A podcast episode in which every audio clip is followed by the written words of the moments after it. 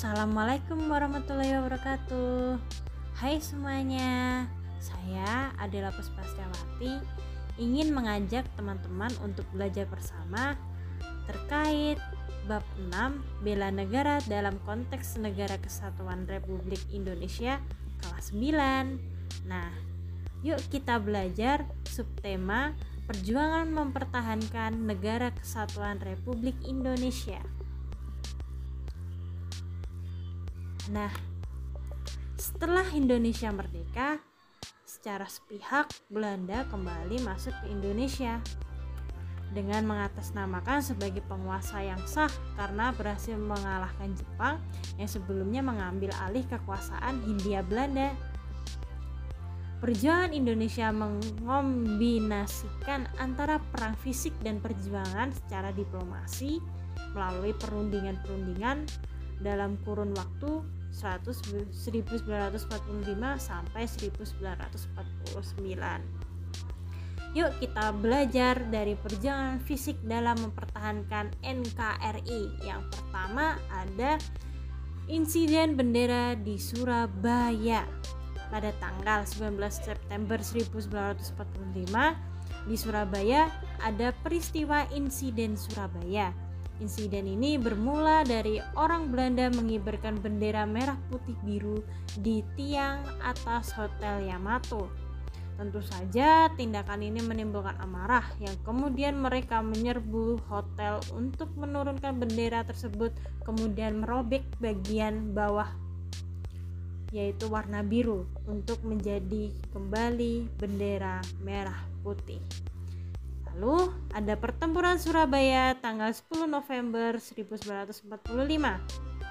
Yang pertama, kedatangan sekutu bersama Belanda di bawah pimpinan Brigjen Malabi, kemudian mengkhianati kepercayaan pemuda.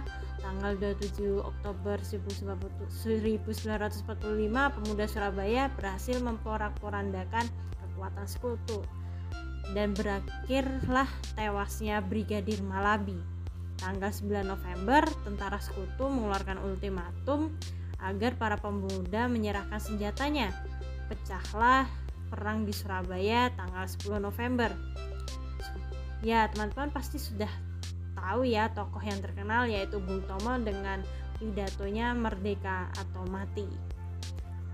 Akibatnya perang ini menghabiskan sekitar 15.000 orang korban jiwa dan 10 November ini diperingati sebagai Hari Pahlawan di Indonesia.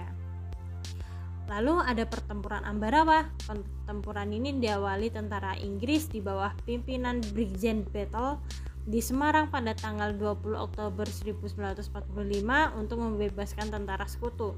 Setelah itu menuju Magelang, sekutu diboncengi oleh Nika atau Belanda membebaskan para tawanan Belanda secara sepihak.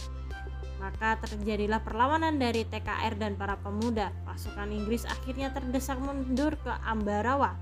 Dalam peristiwa tersebut, Letkol Isdiman gugur sebagai kusuma bangsa. Kemudian Kolonel Sudirman sebagai Panglima Divisi Banyumas terjun langsung dalam pertempuran tersebut pada tanggal 15 Desember 1945 tentara Indonesia berhasil memukul mundur sekutu sampai Semarang karena jasanya tanggal 18 Desember Kolonel Sudirman diangkat menjadi Panglima Besar TKR dan berpangkat jenderal sampai sekarang. Tanggal 15 Desember diperingati sebagai Hari Infanteri. Yang keempat ada perlawanan terhadap agresi militer. Agresi militer yang pertama tanggal 21 Juli 1949 dengan menguasai daerah yang dikuasai oleh RI di Sumatera, Jabar, Jateng, Jatim. Indonesia secara resmi mengadukan agresi militer ini ke PBB dan akhirnya atas tekanan resolusi PBB mencapai gencatan senjata.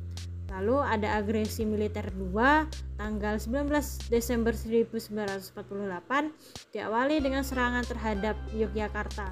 Siang saat itu Yogyakarta menjadi ibu kota Indonesia serta penangkapan Soekarno Hatta, Syahir dan beberapa tokoh lainnya. jatuhnya ibu kota negara menyebabkan dibentuknya pemerintah darurat Indonesia di Sumatera yang dipimpin oleh Syafruddin Prawira Negara. Setelah Yogyakarta dikuasai Belanda, perlawanan bangsa Indonesia dilakukan dengan mengubah strategi dengan cara perang gerilya. Perang gerilya adalah serangan umum tanggal 1 Maret 1949 yang dipimpin oleh Jenderal Sudirman. Lalu ada perang gerilya yaitu perang yang menggunakan strategi berpindah-pindah sewaktu-waktu dengan menyerang tentara Belanda baik di jalan ataupun di markasnya. Dipimpin oleh Jenderal Sudirman yang kala itu sedang sakit sehingga harus ditandu. Perjalanan ditempuh 1000 km dari Jateng sampai Jatim. Lalu ada perjuangan mempertahankan NKRI melalui diplomasi. Yang pertama ada Linggar Jati, yang menghasilkan pertama Belanda mengakui secara de facto wilayah RI yaitu Jawa, Sumatera dan Madura. Yang kedua, Belanda harus meninggalkan wilayah RI paling lambat 1 Januari 1949. Yang ketiga, pihak Belanda dan Indonesia sepakat membentuk negara RIS. Yang keempat, dalam bentuk RIS Indonesia tergabung dalam Persemakmuran Indonesia Belanda. Dan Ratu Belanda sebagai kepalanya. Lalu ada perjanjian Renville. Renville yang pertama hasilnya yaitu Belanda tetap berdaulat sampai terbentuknya RIS. Kedua, Republik Indonesia sejajar kedudukannya dengan Uni Indonesia Belanda. Yang ketiga, sebelum Republik Indonesia Serikat atau RIS, Belanda dapat menyerahkan kekuasaan kepada pemerintah federal sementara. Keempat, Republik Indonesia menjadi negara bagian dari RIS yang kelima, antara 6 sampai 1 tahun akan diselenggarakan pemilu untuk membentuk konstituante RIS. Yang keenam, tentara Indonesia di daerah pendudukan Belanda harus dipindahkan ke daerah RI. Lalu ada Rumroyen yang di mana Indonesia diwakilkan oleh Mr. Muhammad Rum yang berisikan satu pemerintah Republik Indonesia mengeluarkan perintah penghentian perang gerilya. Kedua, kedua belah pihak bekerja sama dalam hal mengembalikan perdamaian dan menjaga keamanan. Yang ketiga, Belanda turut dalam KMB yang bertujuan mempercepat penyerahan kedaulatan lengkap dan tidak bersyarat kepada RIS. Dari delegasi Belanda yaitu Van Rooyen yang berisi antara lain pemerintah Belanda menyetujui bahwa pemerintah Republik Indonesia harus bebas dan leluasa melakukan kewajiban dalam satu daerah meliputi Karasidenan Yogyakarta. Yang kedua, pemerintah Belanda membebaskan secara tidak bersyarat para pemimpin Republik Indonesia dan tahanan politik yang ditawan tanggal 19 Desember 1248. Ketiga, pemerintah Belanda menyetujui bahwa Republik Indonesia akan menjadi RIS. Yang keempat, KMB akan diadakan di Den Haag. Lalu KMB, Belanda mengakui Indonesia Serikat atau RIS sebagai negara yang merdeka dan berdaulat. Yang kedua, RIS dan Kerajaan Belanda akan dibentuk Uni Indonesia Belanda dengan Ratu Belanda sebagai ketuanya. Yang ketiga, penarikan kapal-kapal perang Belanda dari Indonesia. Yang keempat, penarikan tentara kerajaan Belanda dari Indonesia dan pembubaran Kenil. Yang kelima, pengakuan kedaulatan Indonesia dilakukan paling lambat 30 Desember 1949. Lalu yang terakhir, masalah Irian Barat dirundingkan kembali dalam satu tahun setelah pengakuan RIS. Kemudian ada ancaman terhadap negara kesatuan Republik Indonesia. Ancaman dalam negeri berupa disintegrasi bangsa melalui gerakan separatisme. Kemudian ada kolusi, korupsi dan nepotisme dan penggantian ideologi Pancasila dengan ideologi lain yang ekstrim tidak sesuai dengan perjuangan bangsa.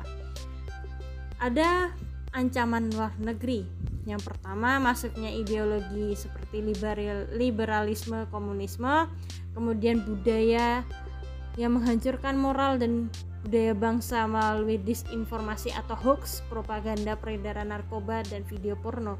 Yang terakhir adalah sikap individualis. Nah, kita masuk ke subbab yaitu semangat dan komitmen persatuan dan kesatuan nasional dalam mengisi dan mempertahankan NKRI.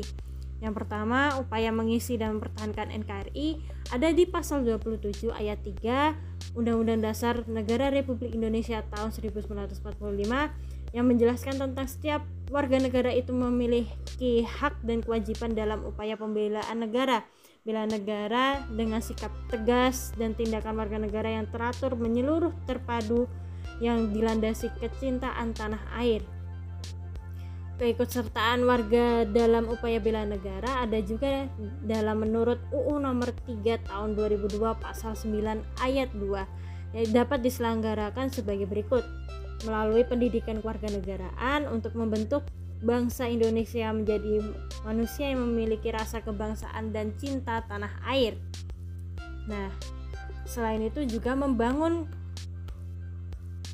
pengetahuan kewarganegaraan civic knowledge keterampilan kewarganegaraan atau civic skill dan watak-watak kewarganegaraan atau civic disposition. Dadah, sampai jumpa keesokan laginya.